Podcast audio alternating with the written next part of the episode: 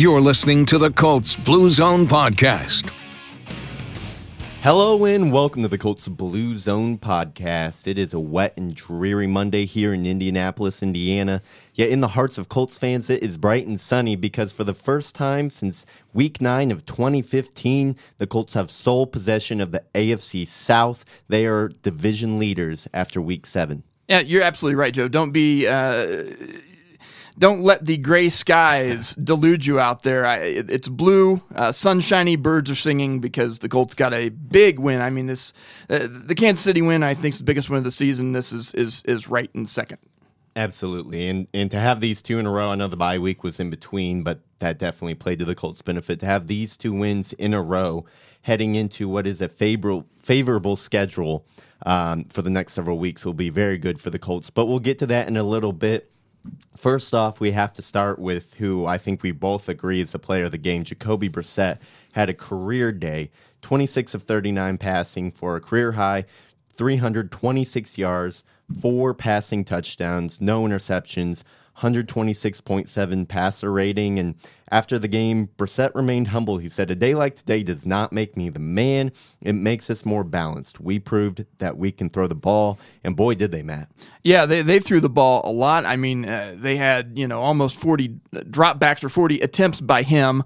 Uh, they did have another attempt by Zach Pascal. We'll talk about that a little bit later. But uh, it, it, was clear in this game that the Colts thought that the, te- the, the Texans thought the Colts were going to run. The Colts thought the Texans thought the Colts were going to run. So the Colts came out throwing. They threw a lot on first down in this game, which is not something that we typically see the Colts do. Uh, a lot of times they will run, uh, they will ride that running game, and they will run first, run second down. They didn't do that this week, uh, and in some cases, uh, early in the game, even that got them a little bit. You know, they always talk about being on schedule when you you want to get yards on first down and sort of. They had a lot of incompletions on first down on a few of their drives, and that meant that now you're in second and ten, and and you're going to pass, and you're going to pass, and you're going to have to do it. And, you know, they showed this week that they could make that work. And Jacoby Brissett made it work. Absolutely. The Texans, after, you know, getting absolutely trounced, getting run all over at home in the playoffs, they definitely had that game fresh in their minds. Um, Coach Bill O'Brien was not going to allow the Colts to just run it down their throats again. They were going to make Brissett, who I think at this point some could still say somewhat unproven quarterback. Oh, for sure. I, I, mean, aside from that Atlanta game that he had, that was a, a, big game for him. His his numbers have been modest, to say the least. Absolutely. So they were going to test Brissett and make him beat them. Um, and Frank Reich kind of foresaw that coming into the game. He said during Saturday night's team meeting, "quote We had to throw it today. I felt." We'd run it a little bit better than we did, but we said if we're going to win this game, we're going to have to come up big in the passing game. I think he was kind of one step ahead of the Texans there, knowing that they were going to try and shut down the run. And so, like you said, they turned to Brissett early. They kind of did it uncharacteristically, but um, the key word in this win, I would say, is balance because they've won games this season just running the ball and gutting it out, playing a ball control game, and they've shown that they can run win games through the air as well. And and what I liked about this one is even though the running game was for the most part ineffective, they had some early runs that you know they were busting out five six yards consistently, and then it really just kind of the, the running lanes pretty much disappeared on them but the Colts never really. I know that there's a disparity in the number of pass plays they had and the number of run plays they ran, but they really never, even late in the game, gave up on the running game. They kept trying to run the ball, and you kept thinking, oh, maybe they're going to pop one here or there, but they, they still kept with it. I like that. They know that's their identity. It wasn't really successful for them, but they still kind of kept that mentality. We're going to try to grind this thing out it wasn't successful in terms of offensive production. Right. You know, Marlon Mack had 44 yards on 18 carries. For those uh, doing the math, it's 2.4 yeah, yards yeah. a pop. It's not good. Uh, running backs combined for Indianapolis had 56 yards on 21 carries. But I think one of the key measures here is the Colts once again one time of possession during this game, uh, almost 33 minutes to the Texans 27. And that really helps limit Houston's opportunities because you get a talented quarterback like Deshaun Watson, enough tries, he's going to put points up on the board. So um, sticking with that running game is really a key for the Colts. Frank Reich has talked about in the past how he really needs to stick with it. He told his offensive coordinator Nick Sirianni, "Don't let me get away from the run." And the Colts are now 11 and one in games where Marlon Mack gets 15 or more carries. Well, again, like I said, I'm just glad they, they stuck with it. It it didn't produce like they had produced in the past few weeks, um, but you, there's something about having the threat of the running game that really does help the the passing game, especially when you're the Colts and maybe you don't think that they can pass as well as you know they would if they had Luck at quarterback. But Brissett showed, you know, you give him those one on one matchups, you give him some time, he can hit his guys, and he did a good job of that this week. Yeah, and a guy he hit uh, often was second year wide receiver Zach Pascal. He's really ske- stepped up recently in the absence of Devin Funchess, who hopefully the Colts will be getting back in a few weeks. But Pascal had a career day, um, tied a career high with six receptions, also had 106 yards, which is a career high, two touchdowns in the game. Um, he's second on the team in receiving yards through six games at 239. He's also second with three receiving touchdowns. We kind of been waiting for the flashier younger guys like the Deon Cains and I know Parris Campbell is hurt. is right ever, ever going to play? Parris Campbell ever going to play? You know, you feel like that sometimes. Exactly, but P- Pascal's really been the guy to step up, and I don't think a lot of a lot of people would have predicted that heading into the season. Absolutely not. And I don't know how you can't root for somebody like Zach Pascal. He'd gotten cut by a couple other NFL teams. He played at Old Dominion. Uh, not a not a prospect that you know people were just uh, wanting to have on their NFL roster, but you know he carved his niche in with the Colts. He he's a good special teams player. They told him, well, if you want to be successful in this league, you've got to be a good special teams player. So he became a great special teams player. They told him, you know, if you want to play in this league, then you're going to have to be a good blocker. He's probably the best of their blocking receivers out there that they've got he'll do the little dirty work. And then this week, he got to do the, the big play stuff and that, that gets you on the stat sheet, that gets you noticed by people. And it's just, you know, that's that's a lot of hard work and a lot of disappointment. But uh, in some respects, it's it's all worked out for Zach Pascal. Absolutely. Got to feel great for a guy like that. Uh, the Colts have had some success picking up undrafted free agents who were cut by the Titans between Zach Pascal and Jack Doyle. Uh, another player who was certainly not undrafted, T.Y. Hilton, came back. He looked better, looked healthy this week. He needed that week off. He, he really, really, did. did. Um, I, I, know they sort of uh, he caught a few passes against the the Chiefs, but it, he was really more of a decoy of yeah. hey he's out there and you have to account for him more than he was changing the game for them there.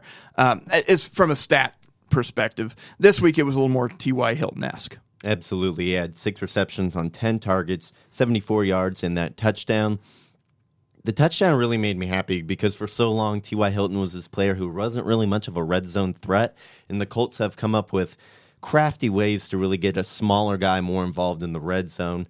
Um, another guy who has been a red zone weapon for the Colts over the past year and a half has been Eric Ebron. Four catches, 70 yards, both season highs. Caught his third touchdown on of the year on a ridiculous catch in the back of the end zone, one handed both feet down. After the game, Adam Vinatieri apparently told him that that was one of the best 25 receptions he's ever seen. I, I mean, in how many receptions has Adam Vinatieri seen in his uh, career, his long and illustrious career? Uh, it was good to see that from Ebron. Uh, we didn't see kind of the silly drops that w- we've seen in a couple of games where he's gotten really down on himself. And on, on the other hand, you know, we, we talked about this before on the podcast, both you and Chappell and, and Dave and me. Eric Ebron, you know, you, you'll you'll hit him uh, right in stride, and he'll he'll drop it. And then you'll have this ridiculous catch that you know maybe you'll make one in ten times, and he makes that one. That was one of those that you make in one in ten times. There's a little bit of a bobble. There's not much space there on the on that end zone line and near the out of bounds, and he he got both feet down. And I I thought in real time, I'm like, I know they call it incomplete and I thought, you know what? I think they might want to take another look at that, or I want to at least get another look at that to see if he got those both feet in.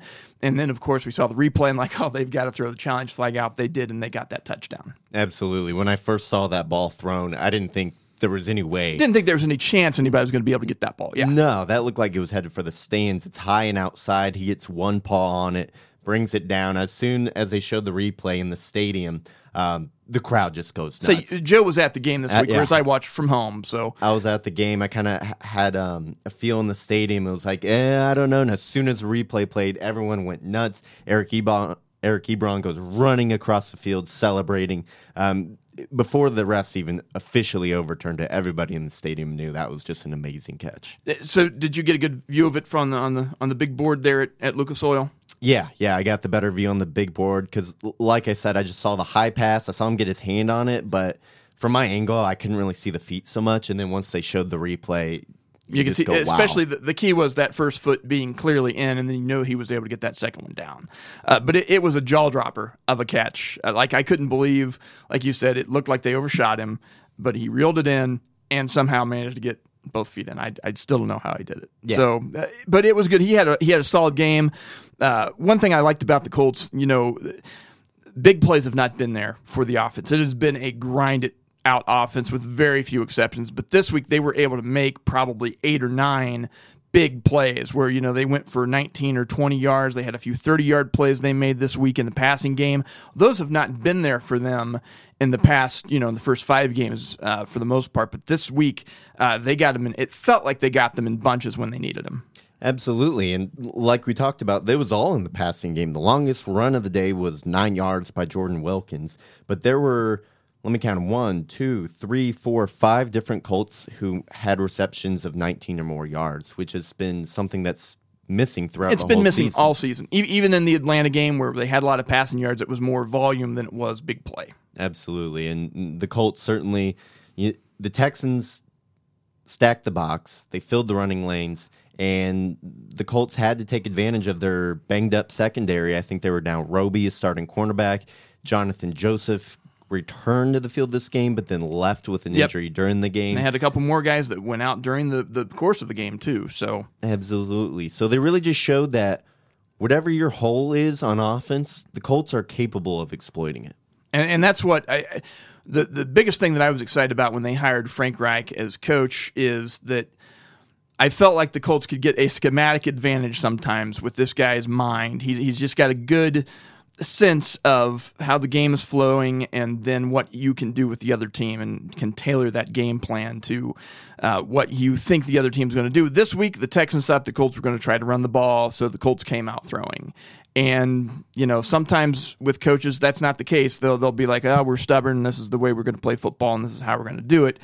I think the Colts considered this week, you know, the running game may not be there, so we're going to just try to throw the ball, and they did, as we mentioned several times in the podcast already. Absolutely, and it worked. Uh, After those four touchdown passes, Brissett is now just one touchdown toss behind the lead league.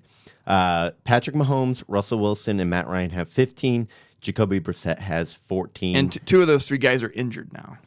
Absolutely, yeah. Two of them are hurt. Um, I'm not sure all of them have even had their byes yet, and the Colts have. So Brissett really has to make Colts fans smile after losing Luck early in the season. and no interceptions uh, this week. Another big key for them. Now they did have the fumble uh, on the snap, and that led to some points. But we'll, we'll get to the defensive side of that later. But you know, uh, there weren't a lot of balls out there that that the Texans could have gotten to from an interception. I mean, uh, Brissett was on his game. He really was. And while they gave up just one sack, the Texans did get some pressure on him, and he handled it very well. I think he was eight, hit eight times, um, six of those times by J.J. Watt himself. Still one of the best players in the league, although it seems uh, Aaron Donald gets a little more of the credit that Watt used to receive back in his heyday. But after the game, Watt uh, kind of said he was impressed with Brissett. He said we got we got after him, we hit him a bunch. Sometimes he gets the ball out while he's getting hit. Every time he gets hit, he pops up and keeps playing. Like I said, I respect that toughness. I respect the way he plays. Give him all the credit for it. Definitely earning respect around the league as he uh, is proving himself in a short period of time. Well, J- Jacoby Brissett definitely took some shots. I mean, you you, you went over the numbers there, and, and it did seem like they were. Uh, the Texans have a good pass rush, so let's not take anything a- away from them. The Colts have a good offensive line, but the Texans have a good pass rush. They they did some different packages and, and such. And JJ Watt's just a guy who he's going to flash. He's a gonna, freak. He, he's going to get to you. Um, but they did a good job of not of making. Brissett did a good job of making sure those instances where they did get pressure on him didn't lead to a bad throw or a sack fumble or, or something like that. I mean, even the fumble, the turnover that the Colts had. Had nothing to do with the Texans. It, it was it was a self inflicted thing where he didn't quite catch the snap, and then you know he tried to, to get the ball and, and was not able to. So the Texans recovered it at the at the four. But um, yeah, no, uh, Brissett like I said, that's a tough dude out there because he did get hit several times yesterday. Absolutely. And besides that one turnover, the Colts, once again, really not beating themselves out there. They win the penalty battle. Um, Texans had 10 penalties for 54 yards, Colts 6 for 45. Um, more than the yards, though, was the first down that the Texans penalties gave the Colts, in a few in really key situations. So Frank Reich has his boys playing great football. They're not beating themselves, they're not turning the ball over, they're not getting penalties. They're going out there with smart game plans and executing. Well, and, and penalties uh, do tell the story of a game sometimes. On the Colts drive in which they went up 28 to 16, which is sort of the, the game winning score for them, that was the go ahead, and, and that's what got them in the driver's seat for this game. The Texans gave up three first downs via penalty. Uh, one of them was after Jack Doyle had been called for a holding penalty, and it was like third and 11. They got whistled for a defensive holding. Uh, on a third and goal, they got flagged for unnecessary roughness. Um, and that was a, that was the one on Eric Ebron where the the the defensive back just cleared him out for no particular reason. They could have called illegal illegal, uh, not illegal touching, but illegal contact. They could have called that. They could have called defensive holding. They could have called pass interference, even though the ball wasn't to him. The ball was in the air. Uh, that gave the Colts a first down. On first and goal, right after that, they got flagged for defensive holding again, and then the shovel pass to Pascal was the next play for a touchdown. So uh, they, they definitely hurt themselves on that drive, and there were a few others where they, they gave a first down up to the Colts. Absolutely. And, uh, you know, we kind of talked about the Houston defense playing a pretty good game besides the secondary and the back end, and the Colts played a very good defensive game as well. And they were down several key players. Um, once again, Kenny Moore, Malik Hooker, and Kemoko Turay, who's out for the season. But um, Darius Leonard did make his return after. Good to see him back. He made games. he definitely made it when 53 is out there, you know that he's out there. Yeah, it, he, he just makes such a di- difference on that unit. He's one of the true playmakers that they have 10 tackles, one pass defense, and the game sealing interception. I don't think there's a lot of other linebackers in the NFL who could have made that play. I mean, it's a diving interception. Um, Keke Coutee is bobbling it for the Texans as they're in Colts territory driving, trying to win the game with 26 seconds left. He just comes over like the maniac that he is, dives, takes it away from Coutee, and makes a great play. I mean, what hands does that guy have? Now, I know that he didn't have like complete control of the ball, like at times, uh, but it never hit the ground. Never hit and the he, ground. he made sure that he secured that thing. Uh, it was a tremendous play. Reminded me uh, a little bit of the Oakland game last year where he stripped the guy and and, and got the, the, the ball that way and, and got a key turnover for them. Um, yeah, I know it was good to see Leonard back out there.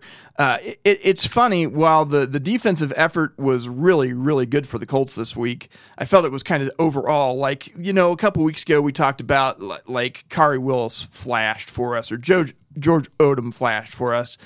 This week, it just kind of felt like a really cohesive defensive unit just playing well together. It really did. And something that Mike Chappell talked about on the Thursday show is in 2018, the defense looked r- kind of rough for the 1st mm-hmm. several they weeks. did. And they got it together as the season went along. And that seems to be the case again this year is defensive coordinator Matt Eberflus is finding ways to call the games to get his players in the right places, the right situations, and he's figuring out as the season goes along. So that's nice to see for the Colts. Uh, another player who made a key fourth quarter interception was Pierre Desir. He almost didn't play the game. Say he didn't even think he's going to be able to play on Friday. Yeah. uh, because of his ham was a hamstring injury. Is that I think that's what he was uh, been dealing with, and uh, he was kind of this. I'm just going to go test it out on Friday, see if I can practice. And thankfully for the Colts, he was able to play because he played very well. He was matched up. DeAndre Hopkins got his catches and he got his yards, but he never really broke like the big one. Yeah. You know. Absolutely. I mean, he had nine catches for over 100 yards and a touchdown, but I mean, for 10 yards a pop, that they didn't they didn't stop Hopkins, but they at least contained him. Like right. Yeah, they, they contained him. Yeah, Hopkins is kind of that guy like like Hilton. A lot of times, he's going to get his catches and he's going to get his yards. What you're trying to do is limit the damage to make sure that those nine catches aren't three of them for 30 yards and three touchdowns. You know, you know what I mean. You're, you're trying to make sure that you contain that, and they they did a pretty good job, I think, on Hopkins and. Uh, Desir came up with a big interception. I think the thing that probably disappointed me most about the uh, the end of the game for the Colts uh, was a little more interesting than it could have been if the, the offense did just kind of stall. They had a chance to, um, you know, they got a turnover, they got that interception, and then they were they weren't not they, they weren't in field goal range immediately but with a couple of passes couple of plays you get in field goal range you get up by two scores you can pretty much say good night irene on this this game they were not able to move the ball so they punted it back. Then i think they had a turnover on downs where they couldn't do anything with that either. Um, and the four-minute offense that we've talked about before was not quite able to do the job this week. Uh, but on the plus side of that where the offense was struggling the defense was coming through. So I've read a lot from uh, a couple of people this week about complementary football with the Colts playing offense, defense, and complementing each other. And this week it was kind of at the end of the game, uh, it was on the defense's shoulders, and they're the ones who, who were able to pull them through. Absolutely. You know, that's a good point you make about the offense not doing a lot towards the end of the game. No scoring in the fourth quarter whatsoever. The defense really held their own. Um, both of those interceptions during the fourth quarter, um, when the Houston Texans were driving into Colts territory, I think they were both around the Colts 34 and 32. Um, so those were big plays. Desir had, uh, in addition to the interception, seven tackles, two more passes defended. So he had a spectac- spectacular game. Um, one of the keys to the game we did talk about Thursday was getting to Deshaun Watson, and the Colts were able to do that. Uh, three sacks, two by Justin Houston, one by Jabaal Sheard. Um, having those ends, being able to get to the quarterback makes a huge difference. Um, not saying they're on the same level, but got to give the Colts a little bit of reminders of those free Freeney Mathis days Yeah, coming off yeah, the edge yeah. and getting to the quarterback, six quarterback hits. So they did what they needed to do against Deshaun Watson. and they never he had a couple of nice runs but he never had that big run Yes. they they were they did a good job of containing him for the most part uh, he's he's one of the it, it's sort of like we talk with hopkins he's going to get his catches he's going to get his yards watson's the same way with his feet He's going to break a run that's going to take a third and 11 and make it a first down. Um, it's just going to happen. But what you want to make sure that that run stops at being a 15 yard run and does not become a 40 yard run. And the Colts never gave up that big run from him this week. Absolutely. Hopkins finished with 308 yards passing, uh, the one touchdown to Hopkins, two interceptions, uh, completed 23 of his 34 attempts, and like you said, another 32 on the ground. Uh, Will Fuller left the game with a hamstring injury early. The news on him is he is expected to miss several weeks. Ooh. Uh, That's a big blow for the Texans. That guy, that's a good complementary receiver for Hopkins. He really is, uh, but this kind of happens every year. I don't think he's ever played a Yeah, complete uh, you're, you're absolutely right with him. And um, them having Kenny Stills, I think, really makes a difference because Stills is that speed. He's that field stretcher. He can play the same role as Will Fuller. He finished with four catches for 100 yards. So the Texans are still going to be formidable going forward. In that next game that they play, um, I think that's like five weeks down the road, but that's going to be huge because the Texans. They're not just going to roll over after this. They're going to get some wins as well, and I, I still think this will be a close race for the division win. Well, and you know, i- i- even though they, they they lost this one, they still kept it close on the road in Indy. The, the games between these teams last few seasons have all been close. There was a time when the Colts had never lost to the Texans, and you knew that would never going to to hold. Uh, they found some creative ways to lose games in the in the Peyton Manning era. Uh, the Texans did, and they just the Colts seem to have their number it's sort of ebbed and flowed over the past few seasons. Um, but yeah, that that that matchup here in a few weeks is going to be big. But the Colts have the one up right now. They they got the win. Um, the, the Texans have played one more game than the Colts because of the the schedule. The Colts had their bye earlier, um, but they're in the driver's seat because you know they have the head to head tiebreaker right now. And it's early in the season. We can't really talk playoffs. You know, can't really talk that yet. But you got to be start thinking about the division lead. And the Colts are in a, a really good position right now. These are the kind of games that in December or when you're vying for a playoff spot that you look back to and can make or break your season. And the Colts coming away with this win is massive. It cannot be overstated. While the Kansas City win was maybe bigger on a Colts being an underdog type basis, this win might be more important down the road as it, like you said, gives them the tiebreaker against Houston. They still have one more game to play on the road in Houston, but this game is really one of those big check marks that the team needed to check off before they moved on and kind of entered, you know, approaching halfway through the year. Well, and you just always want to if you can win your division games, it's it's so important because you know, unless you're the Dolphins or some of these teams that just don't have a chance right now, as long as you can keep near uh, a game above 500 or at 500, all it takes is a little bit of a winning streak and you get a chance to make the wild card. You get a chance to win your division. So when you can win this game here, you know, maybe they end up with the same record at the end of the season, but maybe they've beaten the Texans twice, so they're the ones who end up with, you know, the the home playoff game. That, that's why these are so essential that you win, especially these head-to-head games in the division. Absolutely, Colts two and zero oh in the division so far. Week two, beating the Tennessee Titans in Tennessee. Um, we'll get to Tennessee on a bit. They had an interesting game, but a few more notes on the Colts. Um, as good as they did against Deshaun Watson, they probably did even better on the ground. Carlos Hyde and Duke Johnson combined for 69 yards on 19 carries, no touchdowns for Houston. Um, so that that was really key. Is you know, in order to shut down Watson, you really got to stifle the run first and make the Texans play kind of one dimensional. Which they were able to do that, and then the big a big key. Uh, of course, the run defense struggled earlier in the year, so it's good to see it kind of kind of find its bearings a little bit. Uh, but the big difference was red zone efficiency. Uh, when the Colts got there, they got touchdowns. When the Texans got there, they got field goals. I mean, they even got the ball off that fumble. I think they got that inside the five yard line. They ran three plays, got nothing out of it, and ended up having to go with field goal. So, uh, you know, and that's that's your difference in the game there.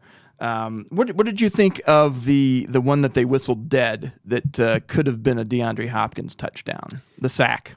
That was really odd. Uh, from being in the stands, I, I, really didn't understand what happened on that play until I got home and looked on it afterwards.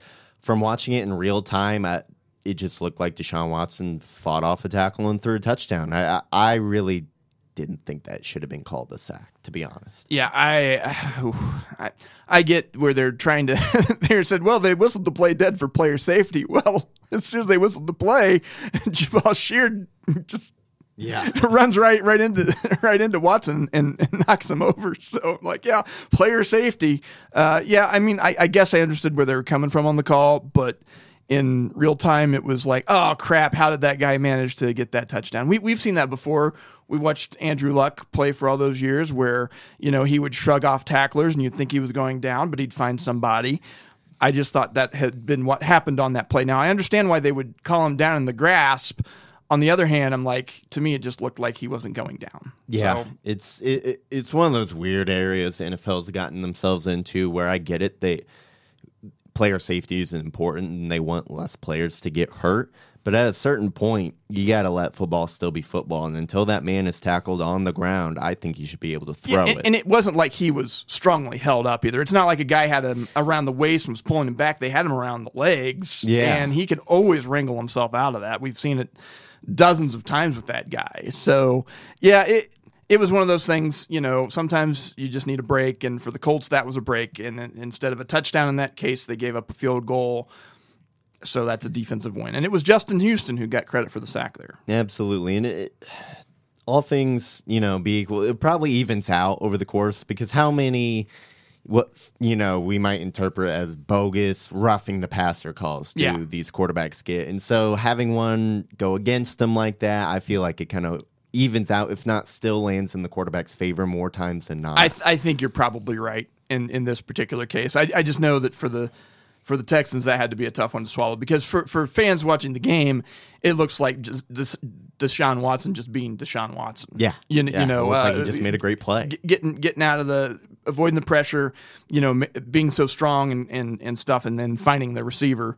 Uh, the other weird aspect of that too is that it almost looked like DeAndre Hopkins may have fumbled that ball while he was in the end zone, which I th- I'm not sure that he caught the ball even. Oh, okay. like like it, it was close. I think I think it probably was a catch and a touchdown because you can't fumble in the end zone. Yeah. When, once you're there, but you could pro- probably also make the argument that he didn't complete the catch. Maybe if they had to take a look, if they had called that a touchdown, I think they would have had to take an, another look at that aspect of the play just to make sure that he got the ball, got two feet down, you know, and, and Yeah, got in the end zone.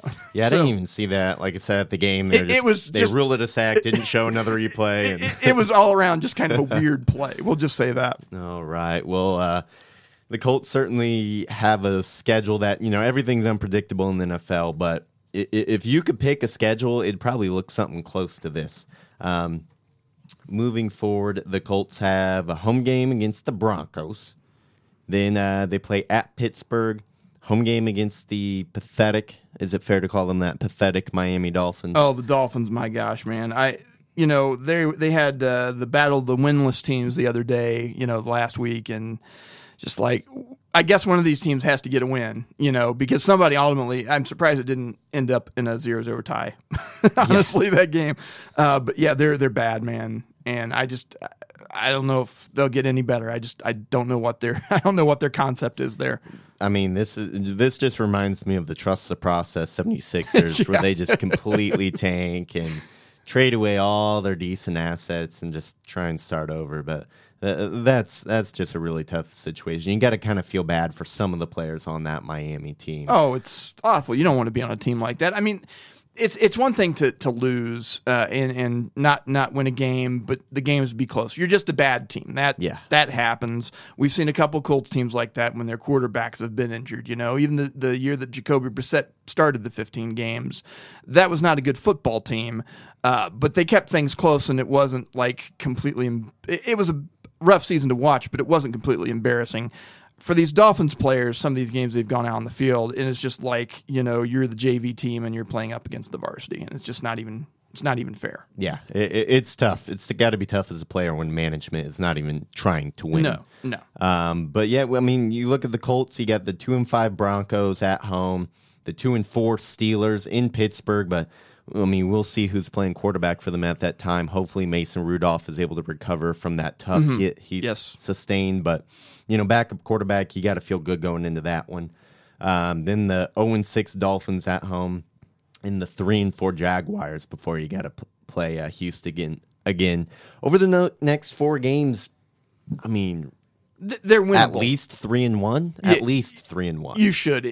If you can't beat these uh, teams, I'm, I'm not going to say that they have to go four four and zero because you just you never know. If freak things happen, uh, you could have a key injury, you could have a bad call, you could have uh, just something that doesn't break your way. Because even some of these teams, uh, even though the records are bad, they've still beaten teams that you didn't expect them to beat. The exception being the Dolphins. If they lose the Dolphins, I'm just going to throw home to the something. I will throw something through the window. um, but so you just can't guarantee that you're going to go 4-0 but they definitely should win uh, most they are positioned to win most of these games these are not good football teams No. that, that they're that they're playing um, the, the jaguars game you know you always kind of put an asterisk by that because defensively they just over the last few seasons they've just got something Division on, games on the are Colts. always wonky. division ta- games you just don't know what to expect. Uh, but they should beat the broncos. They should beat the steelers. They should beat the dolphins. They should beat the jaguars. Um, and we've seen them beat the texans but then again that was at home and uh, we've got four more weeks of football to play until we get there so you can't you can't bank on that one either. But the colts should be able to position themselves well for maintaining that division lead Absolutely. I, I agree with you. Broncos and Dolphins at home should be gimmies. Division games are always weird. And you know what? On the road, Pittsburgh still has a good defense. right Yep. And it's a tough place to play despite run the, the, personnel ball. Yeah. So crazier things have happened. Um, but you got to feel good about that going forward. Then the Texans, then at home against the Titans. So if the Colts can handle their business over the next six games, they're really setting themselves up well um, in the playoff picture.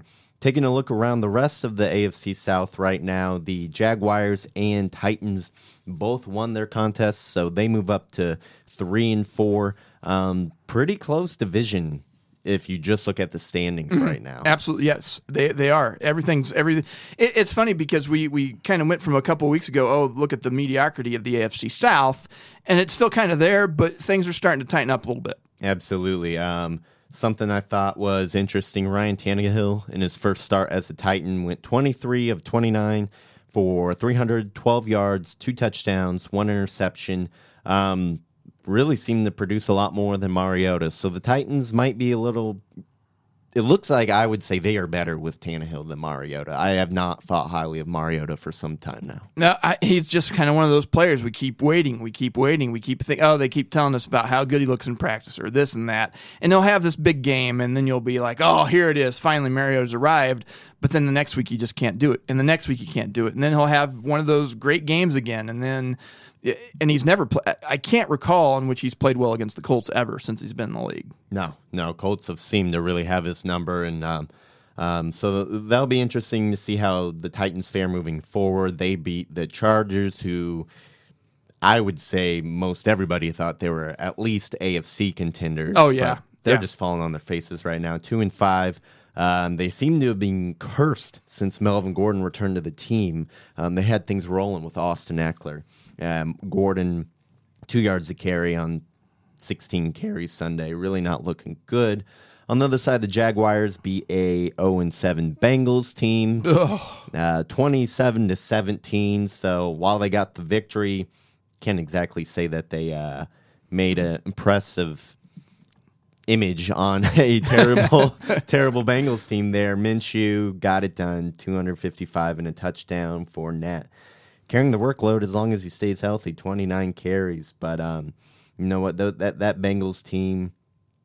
Eh, I guess it's technically a win, but you just go, okay, what do they do next week? When, yeah. when you're talking about the Jaguars, yeah. I'm not yeah. sure you can really take too much out of that. So that is where things stand right now. The Colts have a slight division lead uh, moving forward. So any uh, anything else before we wrap things up here, Matt?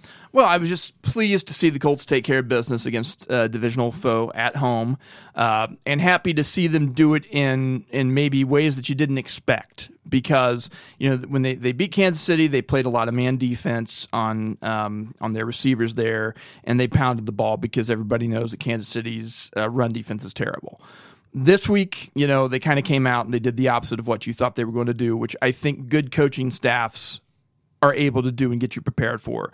And that they were able to execute that game plan, get some big plays in the passing game, which is really the one thing that we have not seen from the Colts offense.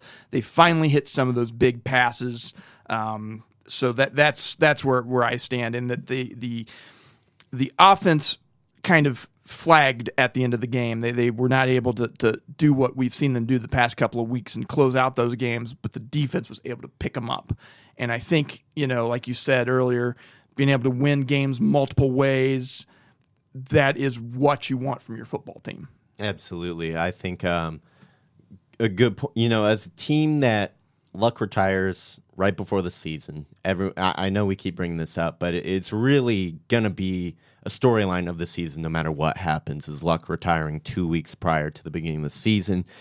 The Colts go from being AFC contenders, maybe even Super Bowl contenders, to all of a sudden no one knows what this team right. is. Yeah, it's going to be a seven and nine team or an eight and eight team, and that's Yeah. if they have a good year. And now they're sitting at four and two, and they're in charge of their division. And I think each week they're kind of checking off, okay, what is this team? Oh, oh, oh, they can do this. We didn't know they could do that. They can do this. We didn't know they can do that either. Each week they're kind of proving something new that you know, just being a team with a new leader in Jacoby Brissett, we didn't know if they were capable of. So I think that's very encouraging for Colts fans moving forward. And you know what? Uh, another thing, Malik Hooker might be back next Might be week, back too. soon. That'll be good. It's good to see Clayton Geathers back this week. Uh, I also wanted to mention. I don't want to give too much credit to the other team, but uh, I thought it was a pretty savvy call for the Texans to take that safety late in the game uh, because um, if they were able to get the defensive stop on the Colts, they were able to get the ball back and had a chance to tie the game. So, uh, and with better, what they figured would be better field position. So, I, I will give them props for.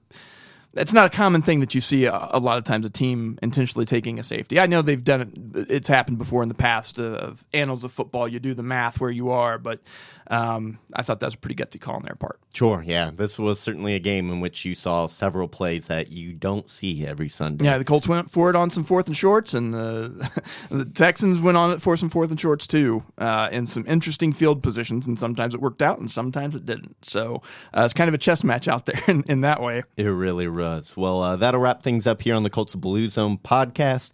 Uh, we will be back Thursday to preview the Colts game against the Broncos. I am Joe Hopkins. You can find me on Twitter at Roto Street Joe. You can follow the podcast and everything Colts Blue Zone on Twitter at Colts Blue Zone. And Matt, I believe you're on Twitter at Statomatty. At Statomatty, S T A T O M A T T Y, at Statomatty. All right. Well, have a great Monday, everybody, and thanks for listening.